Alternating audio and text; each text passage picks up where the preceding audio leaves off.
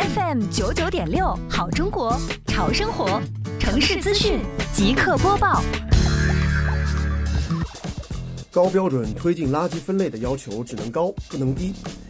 不但要按标准来设置收集站、分类分区功能，还要结合自身的优势和特点，充分发挥管理员作用，做好日常的监管、专项治理，全面提升洁、齐、美。杭州市西湖区双浦镇公管办长效组到现场后，对当地灵山村提出了更高的要求。自灵山村被评为省高之后呢，灵山村一度被各村社长效组全体人员关注。基于公平、公正、合理的原则，一月十三号下午，杭州市西湖区双浦镇公管办长效组对灵山村垃圾收集站做了全面指导，要有更完善的制度、更全面的设施、更高规格的运营。